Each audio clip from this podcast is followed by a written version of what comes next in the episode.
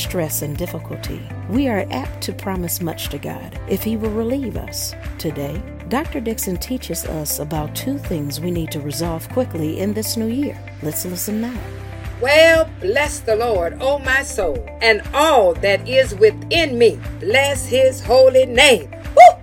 My goodness. And you know what I want to share with you today is to be quick to keep your promises to God.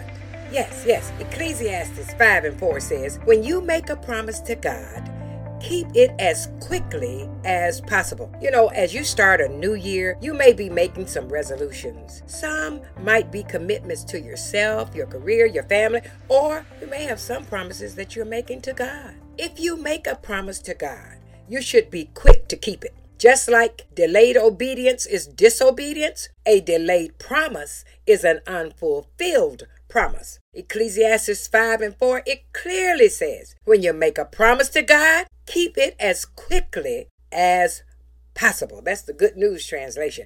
You know, another promise to keep is to run quickly from temptation. With temptation, you need both preventative and emergency tactics. Preventative tactics mean that you work to keep yourself out of tempting situations.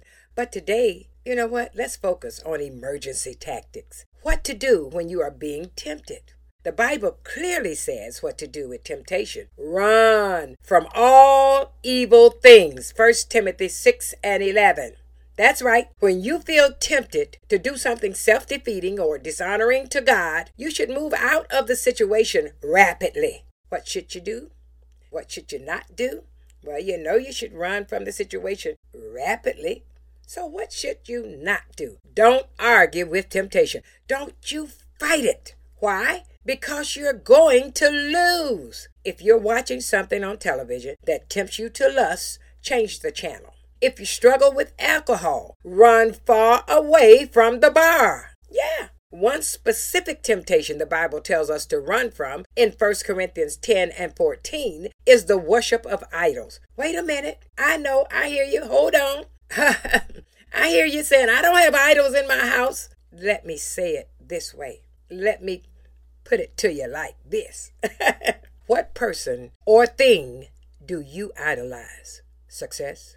Beauty? A favorite athlete or sport? A certain celebrity? Social media?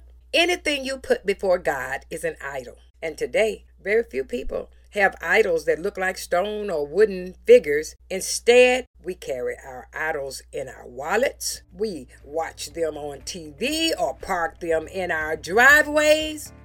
Well, no matter what your idols are, and no matter what your temptations are, the strategy is clear. Run away. Don't argue. Don't fight. Run. If you don't want to get stung by the bees, get away from the hive.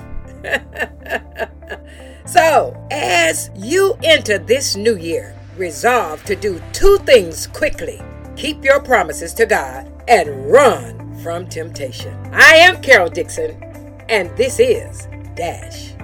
DASH is a 501c3 organization supported by partners and friends of Carol Dixon Ministries. All gifts and support are tax deductible and can be mailed to P.O. Box 24831, Detroit, Michigan 48224.